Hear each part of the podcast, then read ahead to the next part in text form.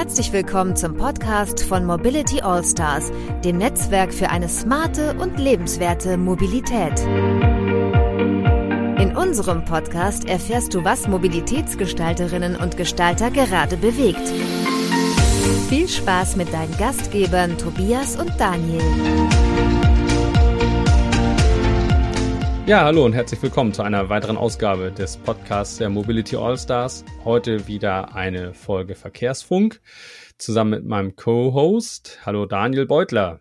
Hallo Tobias, grüß dich. Beim Verkehrsfunk ist es ja so, dass wir uns immer ein paar Meldungen aus der Mobilitätsszene krallen und die ein bisschen kommentieren und unsere Einschätzung dazu abgeben. Bist du bereit, Daniel? Immer. Wunderbar.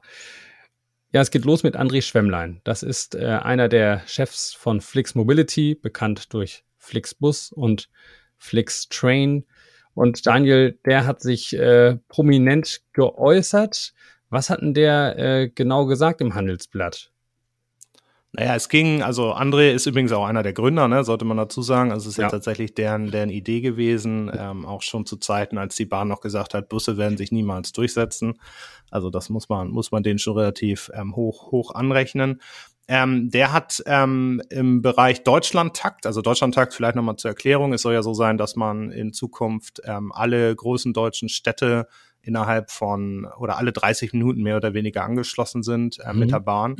Und da ging es so ein bisschen um das Thema Umsteigen. Das fand ich ganz interessant. Er sagt, und auch nicht ganz zu Unrecht, finde ich, Umsteigen funktioniert nicht, sondern das ist im Prinzip bei der Bahn ein Hindernis, das Leute sogar davon abhält, am Ende die Bahn zu nehmen. Ne? Dass sie sagen, wenn ich jetzt zweimal umsteigen muss und ich denke immer an eine Familie mit Kindern und irgendwie 2 Koffern, dann ist es tatsächlich ein ganz schöner Akt. Ne? Und er sagt, nee, man braucht durchgehende Verbindungen. Und dann kriegt man auch mehr Leute auf die Bahn. Der Hintergrund ist natürlich, ne, da machen wir uns nichts vor, es geht ihm da jetzt nicht um das Thema an sich, sondern es geht ihm vor allem um das Thema, dass seine Bahnbranche oder sein Bahnzweig von der FlixMobility natürlich da auch Rechte bekommt, Züge fahren zu können. Ja. Also an sich, das ist ja, erstmal finde ich, sieht man ja klar, also von den Gedanken her eine Analogie zum Airline-Bereich zum Beispiel, ne, gehst du auf Point-to-Point oder Hub-and-Spoke, ne, also fährst du quasi Netz oder fährst du wirklich die Punkt-zu-Punkt-Verbindung? Ne? Und ja, ich habe mich dann mal selber gefragt, wie ist denn mein Mobilitätsverhalten? Was würde ich wollen? Und natürlich wäre es prima, wenn es Direktverbindungen gäbe auf allen Verbindungen, die ich fahren möchte. Aber irgendwie lässt das, finde ich, so ein bisschen den Gedanken außen vor, dass man ja für Bahnfahrten immer diese lästigen Schienen braucht. Und im Flugverkehr ist ja nur der Vorteil, dass da erstmal nur ein Flughafen sein muss. Und schon kannst du ja an sich jede Verbindung der Welt machen. Also irgendwie, habe ich da was nicht verstanden, Daniel, oder wie soll das funktionieren? Also wenn ich sage, ich will jetzt hier so eine Direktverbindung haben, keine Ahnung, nach Villingen-Schwenningen zum Beispiel. Da gibt es ja keine Direktverbindung. Was soll ich machen? Also du sprachst ja gerade den Vergleich an mit der Airline-Welt und ich finde, das ist ganz interessant. Das sollte man sich nämlich angucken. Da gibt es 2 Aspekte. Zum einen, das erste ist, was du gesagt hast mit diesem Hub und Spoke. In Deutschland, ja, wir haben Frankfurt, aber wir haben halt auch noch München. Und das ist anders als in Frankreich oder Großbritannien, wo du eine große Stadt hast, ne? Sondern in Deutschland, wir haben nun mal mehrere große Städte. Und das ist schon wichtig, dass zwischen den großen Städten durchgängige Verbindungen sind. Das ist auf jeden Fall wichtig und dass man da auch nicht umsteigen will, finde ich auch total normal. Und die andere Geschichte, die ist nicht unwichtig, das ist eine Geschichte mit Slots, also quasi mit Zugangsrechten. Ja. Und da gab es in der Airline-Welt ganz lange ein Problem, das hast du in Heathrow zum Beispiel immer noch, sogenannte Großvaterrechte.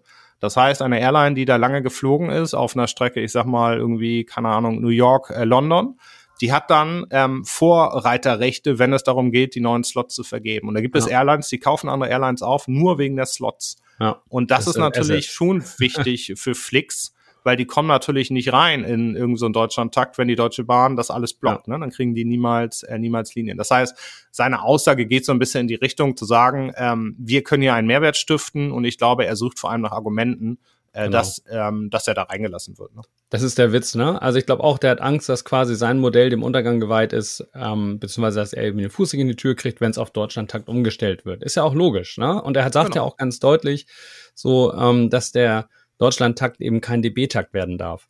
Und da hat er natürlich so gesehen auch recht und es ist bestimmt auch eine Herausforderung zu sagen, wir machen hier Deutschlandtakt mit mehreren Playern. Ganz genau. Also das auf jeden Fall. Und ich glaube auch, die DB könnte das vielleicht alleine gar nicht sofort abbilden. Ne? So viele Züge musst du erstmal haben. Es gibt aber noch zwei andere Themen. Das eine ist, dass wir werden Strecken haben, da wird das ein Problem, ja, wo du dann Nadelöhre hast. Also Berlin geht das noch, aber auch Berlin, da hast du Züge, ne, die kommen aus Leipzig, teilweise München. Aber Hannover zum Beispiel, dass du so viele Linien, die zusammenlaufen, dass das irgendwann tatsächlich ein Problem werden kann, dass du irgendwann zu viel Züge auf der Strecke hast. Und vor allem ja auch noch Regionalverkehre, also Mischverkehre und Güterverkehre dadurch hast. Und der andere Punkt ist, und das darf man nicht unterschätzen, ist natürlich der Punkt, du hast es gerade DB-Takt genannt. Das heißt, ein Kunde, der Berlin-Hamburg fährt und nur auf der DB-Seite guckt, der wird unter Umständen den Flix-Zug gar nicht finden. Ja, das heißt, Flix braucht schon wirklich ein relativ großes Angebot und einen Takt auch. Und nicht nur irgendwie Randlagen, Tagesrandlagen, wo die DB nicht fahren will, um tatsächlich ein Angebot auf die Schiene zu bringen. Weil das ist ja so, wenn, keine Ahnung, wenn ich zum Beispiel, ich muss jetzt nach London fliegen und da fliegt Eurowings und British Airways, da gucke ich dann auf beiden Seiten oder halt auf einer Vergleichsseite. Aber ich weiß halt, da fliegt auch noch jemand anders. Ja. Und das muss man erstmal ins Bewusstsein kriegen, ansonsten hast du da am Ende einen Zug fahren, den aber keiner nimmt, weil keiner weiß, wie er an sein Ticket kommt oder einfach die Marke gar nicht im Sinn hat, top of mind.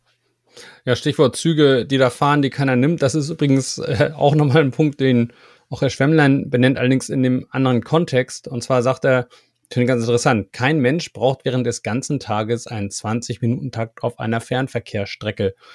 Man muss das Angebot dann verdichten, wenn die Menschen fahren wollen.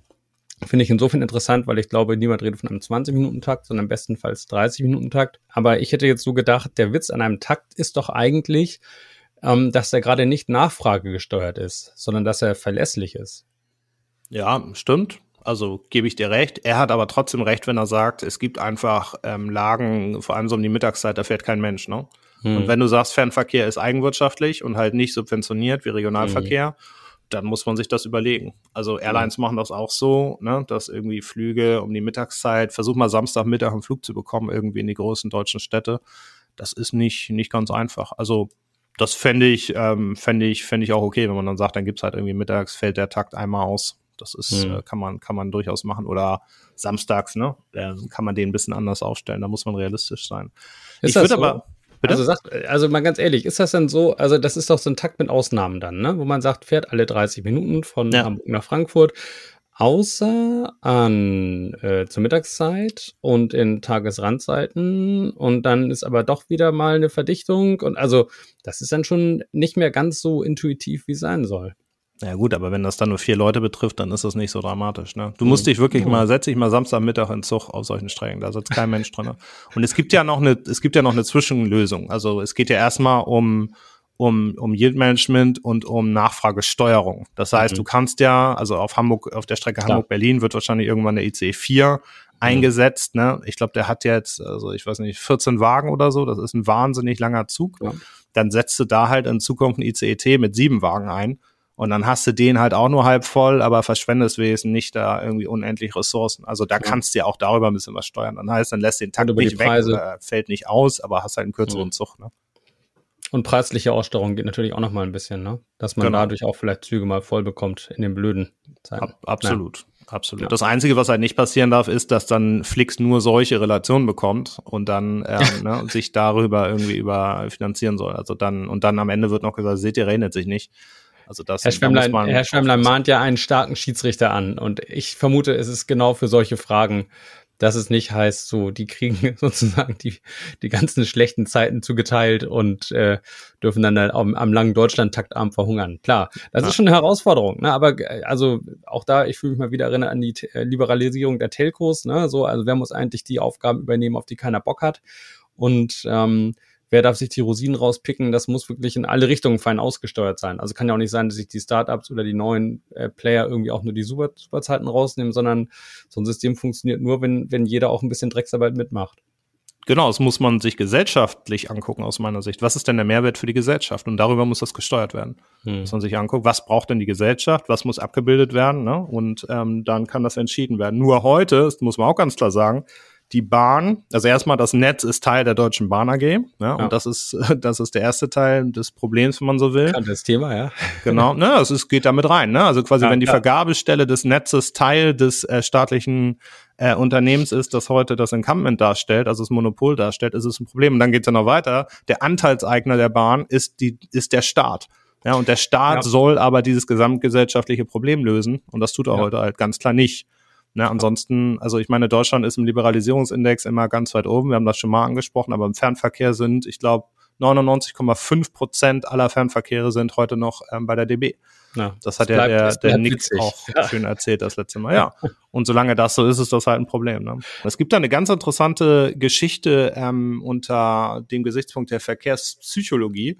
Oh. Und zwar Destinationsmarketing. Es ist so, dass nachgewiesen ist, dass wenn eine Destination angezeigt wird, dann fahren da mehr Leute hin. Es geht so weit, dass zum Beispiel die Stadt Siegen hat mal den Eurocity Frankfurt-Zagreb verlängert nach Siegen, also hat den subventioniert quasi, nur damit in Siegen Zagreb dran stand. Und das war eine Absprache zwischen der Stadt Siegen und der Stadt Zagreb.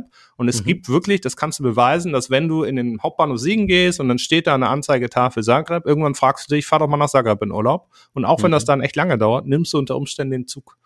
Und das ist wirklich der Grund, warum teilweise Züge komplett durchfahren. Ne? Also es ist sehr, sehr, sehr interessant. Und du hast immer mehr ICEs, die fahren jetzt irgendwie nach Mittenwald, nach Garmisch, nach Jennbach, Innsbruck, also alles Mögliche bis zum Ende. Und das ist so, natürlich wollen auch Leute tatsächlich heute schon hin, ja, ist auch ein bisschen Nachfrage getrieben, aber es ist tatsächlich auch dieses Destinationsmanagement, dass Leute, wenn sie das lesen, durchaus, ich sag mal, motiviert werden, sich eine Destination danach auszusuchen. Und das spielt natürlich in diese Geschichte mit rein, die der André da angesprochen hat. Also Impuls geben und Gelegenheit schaffen eigentlich. Genau. Das müsste dann aber auch eigentlich bedeuten, dass wenn man irgendwie an so einer Strecke liegt und ein Halt ist, dass man auch auf jeden Fall darauf drängt, dass der Zwischenhalt überall angezeigt wird, oder? Also ja, absolut. Also einfach ins Bewusstsein kommen, ne? Genau, und das passiert aber auch. Das ist immer Teil dieser Deals, wenn du so willst, ne? Na, interessant.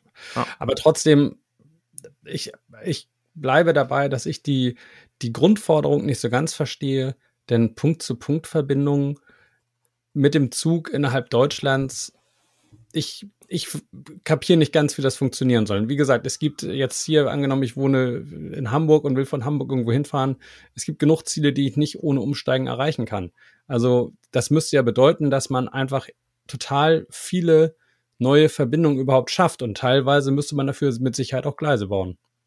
Ja, das muss man auf jeden Fall. Das muss man für jeden Deutschlandtakt, ne? Da komme ich wieder zu den Mischverkehren. Ah. Aber du hast von Hamburg aus, das ist ein ganz gutes Beispiel, du hast sehr, sehr, sehr lange Verbindungen. Also du kannst eigentlich, der Zug, der hier wahrscheinlich dran steht als Leipzig, der fährt auf jeden Fall weiter nach München. Dann kannst du auch bis München drin sitzen bleiben. Du hast in Hamburg, ich glaube, du kannst über 4 verschiedene Wege nach München fahren. Und die sind auch alle inzwischen, dadurch, dass die alle gut ausgebaut sind, fast gleich lang. Also von der Dauer, aber gehen halt über völlig verschiedene Orte. Ne? Also du kannst von Hamburg schon relativ weit fahren, ohne umzusteigen. Ne? Alles klar. Du sagst also, die Forderung von ihm ist durchaus nicht illusorisch und auch nicht in die Zukunft gerichtet stark, sondern kann auch schon im Hier und Jetzt durchaus stattfinden. Ich glaube, sie findet zum Teil schon statt. Ich glaube, man muss es nicht übertreiben. Also man muss das mit Augenmaß betreiben. Man sollte nicht sagen, irgendwie alles muss jetzt nonstop angeboten werden. Wir sind ja nicht im Luftverkehr. Ne? Aber was dahinter steckt, ist eine ganz andere Forderung. Die Forderung ist, dass Flix berücksichtigt wird und dass Flix vernünftige Relationen bekommt, sodass es kein, wie du gesagt hast, DB-Takt wird. Und er sucht jetzt nach Argumenten. Bitte? Ja. Wir wollen mitmachen, ist seine Aussage. Und jetzt werden Argumente gesucht. Ja. Ist ja auch legitim. Er soll ja auch mitmachen. Absolut. Und er hat ja noch was Interessanteres zu bieten. Er könnte ja zum Beispiel sagen, die großen Relationen werden mit den Zügen angeboten und dann geht's ins nächste kleinere Kaff dann mit dem Bus. Ne? Und das kann die Bahn halt nicht. Schön weiterverteilen. Ja, dann ist er aber also auch weg von den Direktverbindungen. Da muss auch umgestiegen werden. Da muss auch umgestiegen werden, auf jeden Fall. Aber das muss man auch sagen, es gibt halt auch Orte inzwischen, auch relativ große Orte inzwischen, die nicht mehr mit der Schiene angeschlossen sind, weil da zurückgebaut wurde, ne? Und die Busse fahren wirklich, also als ich im Urlaub war, kam mir auch andauernd, ich war auch in einer ländlichen Region, kam mir andauernd auch FlixBusse entgegen, wo ich auch dachte, krass, ja, das wird hier per Linie angebunden. Nicht schlecht. Also auch für die Region ist das natürlich super, wenn die irgendwie erreichbar sind. Und auch direkt, ne? Das darfst du auch nicht unterschätzen. Ja. Und das, was er sagt, ist natürlich auch ein Learning von ihm aus den Busbereichen. Ne? Also du hast in Dresden Busse, die fahren dann halt bis nach Flensburg oder so, ne? Ja. Aber Daniel, wer weiß, vielleicht kommt die Lösung auch ganz woanders her. Vielleicht brauchen wir gar keinen Deutschlandtakt, denn eine Meldung, die wir da jetzt noch mal ganz kurz mit randöngeln können, Eurowings. Eurowings hatte eine gute Idee, und zwar, die machen jetzt doch wieder ein bisschen mehr Inlandsflüge, zum einen von Nürnberg nach Düsseldorf und von Nürnberg nach Hamburg. Hast du dir denn da vielleicht schon ein Ticket gekauft, Daniel? Da muss ich echt sagen, ich finde das eine Unverschämtheit. Also ich fahre morgen früh übrigens nach München mit dem Zug, selbstverständlich. Aha. Also gerade so eine Relation wie Nürnberg-Düsseldorf, wo wirklich eine Hochgeschwindigkeitsstrecke dazwischen ist, und genauso nach Hamburg, ne? Ja. Also Würzburg, Hannover ist komplett Hochgeschwindigkeit. Das ist eine absolute Unverschämtheit, ja? Und wirklich ein Tritt ins Gesicht von allen Initiativen Richtung Umweltschutz. Und dann kommt immer der Punkt, ja, innerdeutsch macht ja nicht so viel aus. Ja, wenn alle Initiativen nichts ausmachen, dann macht am Ende keiner was, und wir bewegen uns bei dem Thema nicht voran. Also da muss ich sagen, das hat Frankreich richtig gemacht, einfach verbieten. Und dann muss halt, und das ist dann wieder das Thema, dann muss halt der Deutschlandtakt eingeführt werden und eine Alternative geschaffen werden. Ja. Und dann ist das Thema auch gelöst. Hast du noch mal angeschaut, also Nürnberg-Hamburg schaffst du in 4:20, Nürnberg-Düsseldorf in ungefähr 3:30. Ja. Und das sind natürlich Zeiten. Das schaffst du mit dem Flieger nie im Leben. Genau, wenn du von Tür zu Tür ganzen Mehraufwand siehst, der da dranhängt beim Fliegen. Ja. Verrückt. Also da muss ich wirklich sagen, mich hat das ganz überrascht, weil ich hätte beinahe gedacht, dass das nicht mehr gemacht wird in heutigen Zeiten. Wahrscheinlich vielleicht auch pure Not, ne? Weil Auslandsziele sind derzeit einfach sehr schlecht zu planen, und die Flieger müssen ja irgendwie bewegt werden, ne? Der am Boden bringt nicht so viel. Ja, und das sind vielleicht Business-Destinationen, ne? Also man sagt... Garantiert, aber es sind auch Nonsens-Relationen irgendwie, finde ich. Und ich hätte gedacht, dass wir schon an sich einen Schritt weiter sind, aber... Anscheinend nicht. Ja, dann nähern wir uns mal ein bisschen mit dem urbanen Raum, Daniel, mit so einem Sammelsurium an Themen. Das erste, was ich hier habe, ist eine Sache, die ich auf LinkedIn gefunden habe. Ehrlicherweise muss man sagen, da wurden wir darauf hingewiesen von Anja Riedle, die ja hier auch schon unsere Gästin war in einer Folge. Die übrigens gestern wieder einen Preis gewonnen hat, ne? Schon wieder? Mit ihrem Lab. Ah, ja. Gibt's ja nicht. Der Florian Wahlberg, was macht der? Der ist an sich ja Importeur, beziehungsweise er vertreibt so Elektroscooter, also so kleine Roller, und die elektrisch betrieben sind und die auch mittlerweile von zahllosen Sharing-Diensten angeboten werden. Und er tritt ein bisschen als Mahner auf. Das fand ich ganz interessant, denn er ist wohl schon nach eigener Angabe sehr lang an dem Thema dran. Schon seit über 10 Jahren beschäftigt er sich damit. Und jetzt sagt er, das wird gerade alles ein bisschen viel hier, was die Sharing-Anbieter machen. Die nutzen halt den urbanen Raum irgendwie ganz krass und würden dafür gar nichts zahlen. Und überall liegen die Roller in der Gegend rum, und würden die Bewohner zunehmend nerven. Und das würde zu einem Verlust an Akzeptanz führen von diesem Mobilitätsmodell. Hältst du das für eine valide These, Daniel? Also ich glaube, er hat nicht Unrecht, ne? Das gilt übrigens für alle Verkehrsträger, also mal unabhängig jetzt irgendwie davon, ob es nun Uber ist, ne? Also ich weiß, in Paris haben die 30.000 bis 40.000 Autos mehr in die Stadt gebracht, mit dem Gedanken irgendwie, wir machen hier, stellen mehr Mobilitätsleistung zur Verfügung. Mhm. Und das hast du bei den E-Bikes natürlich auch. Oder auch bei den E-Scootern. Aber man muss ganz klar sagen, irgendwann wird es eine Konsolidierung geben, und am Ende hast du nur noch ein paar über. Also ich glaube, wir sind jetzt in so einem Peak, und was man nicht unterschätzen darf, ist, man muss sowas auch mal testen, um Innovation voranzubringen. Mhm. Das heißt, wenn man von Anfang an sagt, und da ist Deutschland ja manchmal ein bisschen zu steif, finde ich, man verbietet das sofort, weil das und das könnte passieren.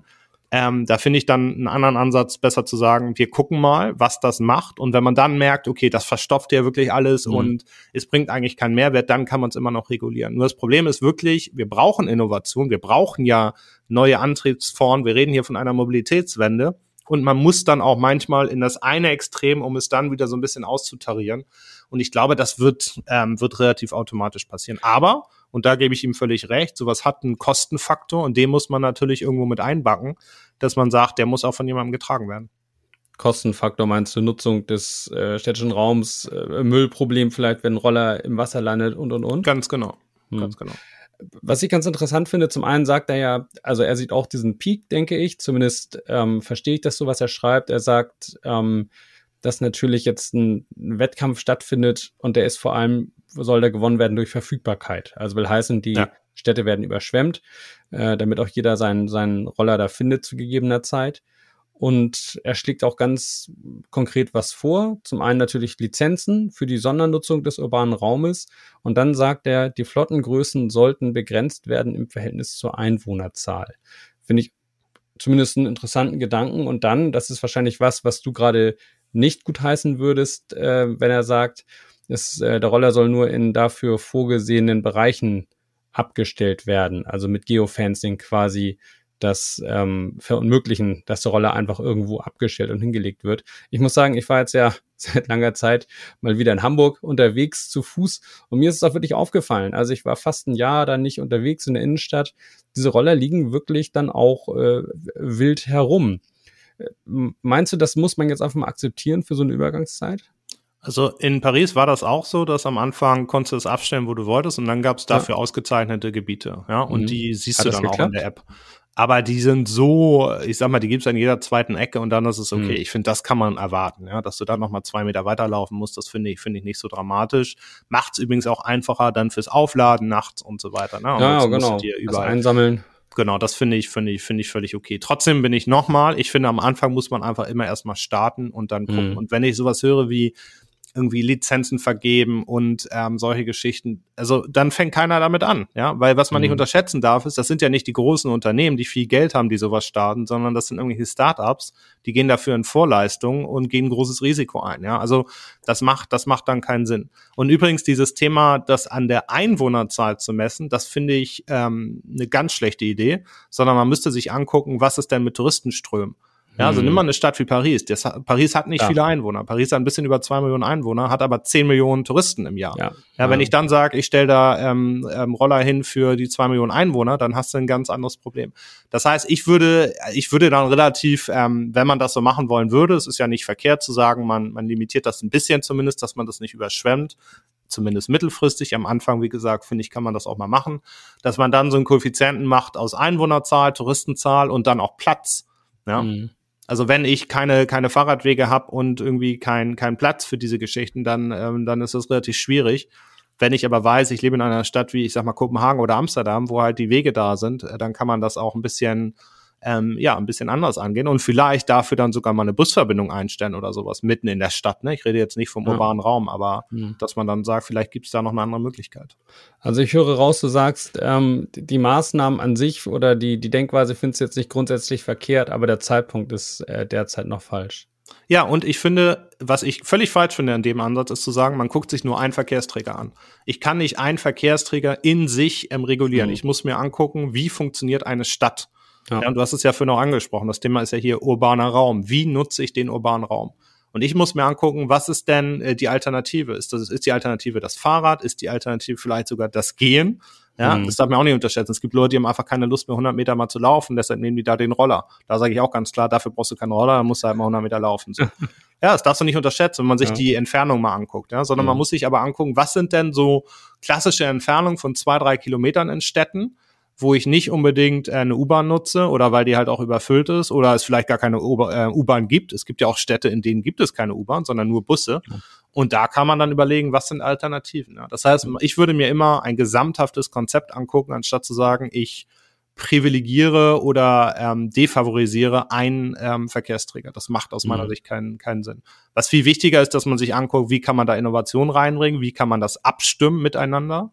Ja, also ich weiß, bei der SBB gab es zum Beispiel ganz interessante Modelle, da kaufst du dir deine Fahrkarte und sofort, ich sag mal, das Anschlussticket mit dem E-Scooter am Bahnhof, das wirklich am Bahnsteig stehen die Dinger, dazu, ja, im ländlichen Raum auch zum Beispiel. Und das sind für mich Modelle, das macht total Sinn. Witzig, ne? Jetzt klingt das noch krass innovativ, in 5 bis 10 Jahren ist das hoffentlich alles Normalität. Ja. Aber dann hoffe ich, sind wir auch schon einen Schritt weiter, ja. Und dann ist vielleicht auch E-Mobilität gar nicht mehr das wichtigste Thema, sondern Wasserstoff, ne? Hey, was für ein genialer Übergang, Daniel. Wasserstoff ist immer ein guter Übergang. Verrückt. Das passt ja total gut zum nächsten Thema, was wir auf dem Zettel haben.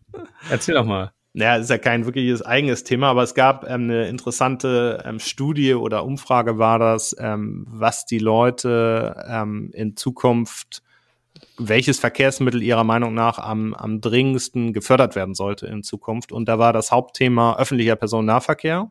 Jo. Was ganz interessant ist. Vor allem, wenn man sich anguckt, irgendjemand hat ja ketzerisch gesagt, hast du erzählt, ne, dass die Autofahrer sind, die wollen, dass alle dann mit dem ÖPNV fahren, damit die Straßen leerer sind. Irgendjemand, Daniel, das war nicht irgendjemand.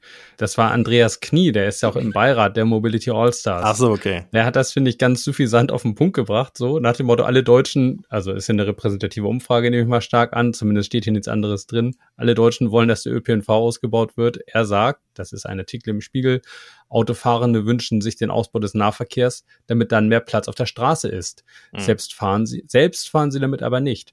Das finde ich schon, also ist mal eine ganz interessante Betrachtung auf so ein Untersuchungsergebnis. Ja, da gibt es bestimmt einige, ne? Ich glaube aber, dass es schon eine ganze Reihe Leute geben wird. Also ich gehöre dazu. Ich würde viel mehr Bus und Bahn fahren. Ja. Ich lebe aber bald in einem Ort, da ist am Wochenende gibt es keine Busverbindung hin.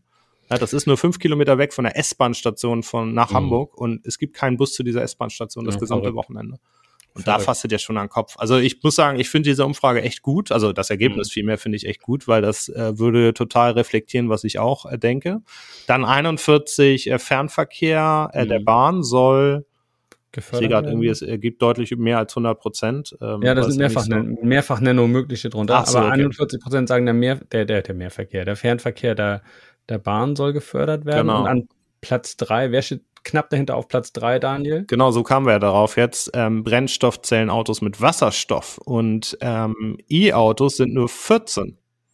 Ja, also kannst sagen, fast dreimal mehr Wasserstoff als E-Mobilität. Ist schon sehr interessant. Ist in den Augen der Deutschen förderungswürdig. Ja, ich meine, was zeigt das? Das zeigt möglicherweise, dass die Deutschen intelligent sind. Ich will das jetzt nicht pauschalieren, hier Vorurteile sind immer schwierig, aber das ist ja in meinen Augen auch die richtige Betrachtungsweise. Also wahrscheinlich sind wir beide uns darin einig, dass Elektroautos bestenfalls eine Brückentechnologie sind. Ja, aber ja, bislang wird halt noch nicht wirklich in was anderes investiert. Ne? Also im Flugbereich, das haben wir ja schon mal diskutiert, wird das so ein bisschen sich angeguckt, ne? Aber vor allem das Umstellen ist ja relativ einfach. Die wirkliche Herausforderung bei Wasserstoff ist ja noch das Speichern, ne? Ja, klar. Das Speichern beziehungsweise, ja, genau, die Effizienz. Aber ich meine, Probleme sind dafür da, um gelöst zu werden. Das wird schon klappen. Aber was ich ja ganz witzig finde, in dem Artikel steht auch, dass es in Deutschland, glaube ich, nicht mal 100 Wasserstofftankstellen gibt. Also, beziehungsweise, ich glaube, knapp 1000 Wasserstoffautos. Ich habe noch nie eine gesehen. Hast du schon mal eine gesehen?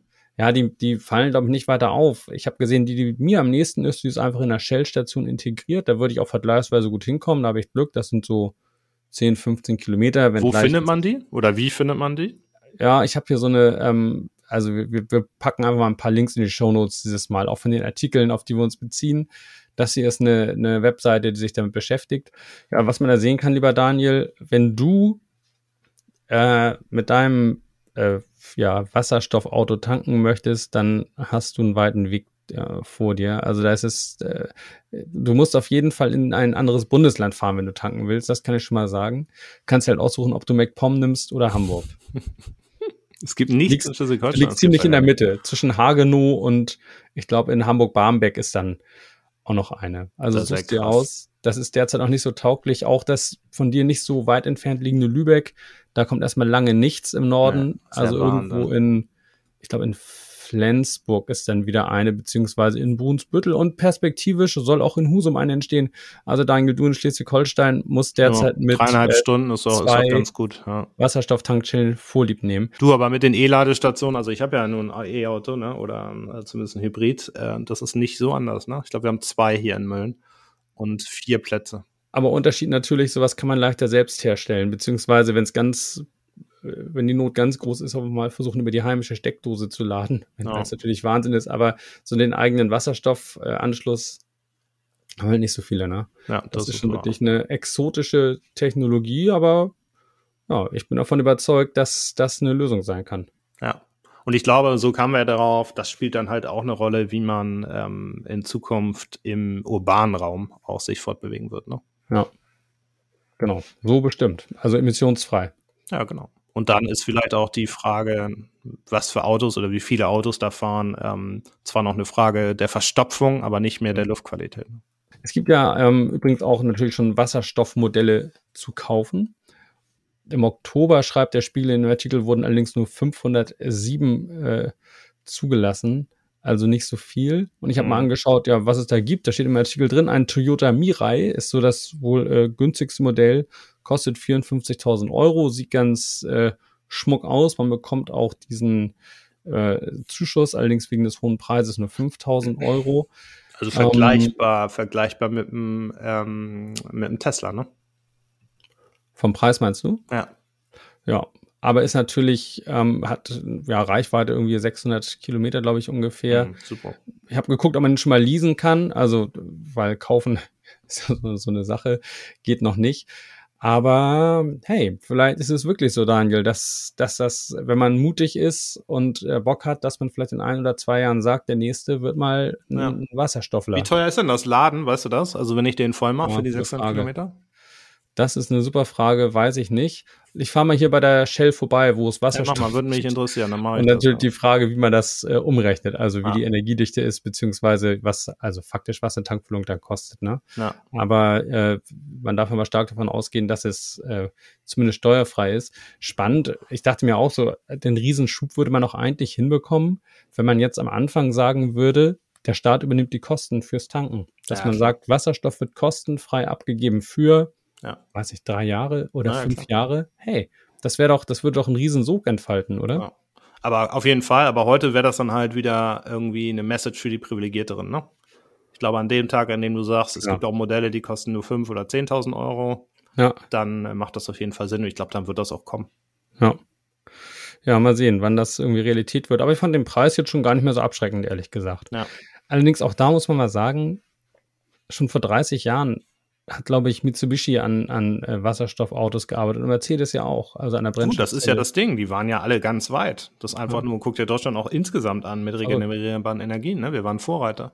Aber man kann sagen, die letzten 20 Jahre ist eigentlich nichts passiert. Es hat sich nicht weiterentwickelt und ich hoffe aber, dass die nächsten 10 Jahre aufholen, ist ein bisschen übertrieben wahrscheinlich, aber zumindest jetzt wirklich was passiert, ne? Damit das in die richtige Richtung geht. Ja, verrückt, ne? Und da spielt Mobilität natürlich eine ganz große Rolle, ne? Ja, hopefully, ne? Also klar, da gibt's auch ein paar Nüsse zu knacken bei dem Thema, aber von allen, sag mal, Antriebsformen, die jetzt so auf dem Tisch liegen, ist in meinen Augen das diejenige, wo man das Gefühl hat, die wird das Problem auch echt mal lösen, was wir haben, wenn denn, wie gesagt, die Effizienz bei der Erzeugung jetzt noch ein bisschen nach oben geht, weil dass der Preis dann irgendwann fällt über Massenproduktion, das ist in meinen Augen gesetzt. Ja, und du hast vor allem nicht das Rohstoffproblem, ne? Was du ja mit dem Lithium relativ schnell hast bei der Elektromobilität. Ja. Ja, absolut, das sehe ich auch so. Und trotzdem ist es dann wichtig, also da stimme ich dem Autor zu, dass man sich überlegt, was sind die Kosten für die Gesellschaft, für jeden Mobilitätsträger und auch die, gerade in den Städten, ne, um Raum in Anspruch zu nehmen, wie kann man das bepreisen? Das ist schon ein ganz wichtiges Thema. Du meinst jetzt den Florian Wahlberg aus dem vorherigen Thema mit den Elektroscootern, ne? Ja, klar. Sicher, also dass wir weg müssen von der individuellen Mobilität, ich glaube, das ist jedem klar. Ich glaube, es gibt auch den Wunsch, so ein bisschen, also klar, natürlich will jeder freie Straßen haben, aber mein Gefühl ist auch, dass immer mehr Leute davon genervt sind, dass immer und überall Autos sind, so dass man sich auch so ein bisschen danach sehnt, autofreie Zonen zu bekommen. Ja, auf jeden Fall. Gut. Ja, Daniel, gab es ja doch einiges Aktuelles. Hat mich sehr gefreut. Herr Pusch, wie immer. Dann wünsche ich dir schöne 2 Wochen bis zur nächsten Folge. Das wird dann wieder ein Interview sein. Mit wem, ich könnte auch jetzt sagen, das verraten wir nicht. Vielleicht wissen wir es aber auch noch nicht. Nee, wir haben da schon eine Idee, aber da ist noch nicht klar, ob sie funktioniert. Spannend wird es auf alle Fälle. Also Daniel, hau rein. Bis bald. Mach's gut. Bis dann. Ciao, ciao.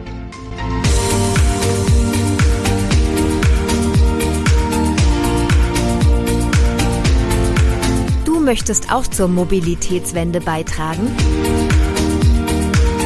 Dann bist du bei Mobility All Stars genau richtig. Werde Teil unserer Community und besuche uns unter www.mobility-allstars.com.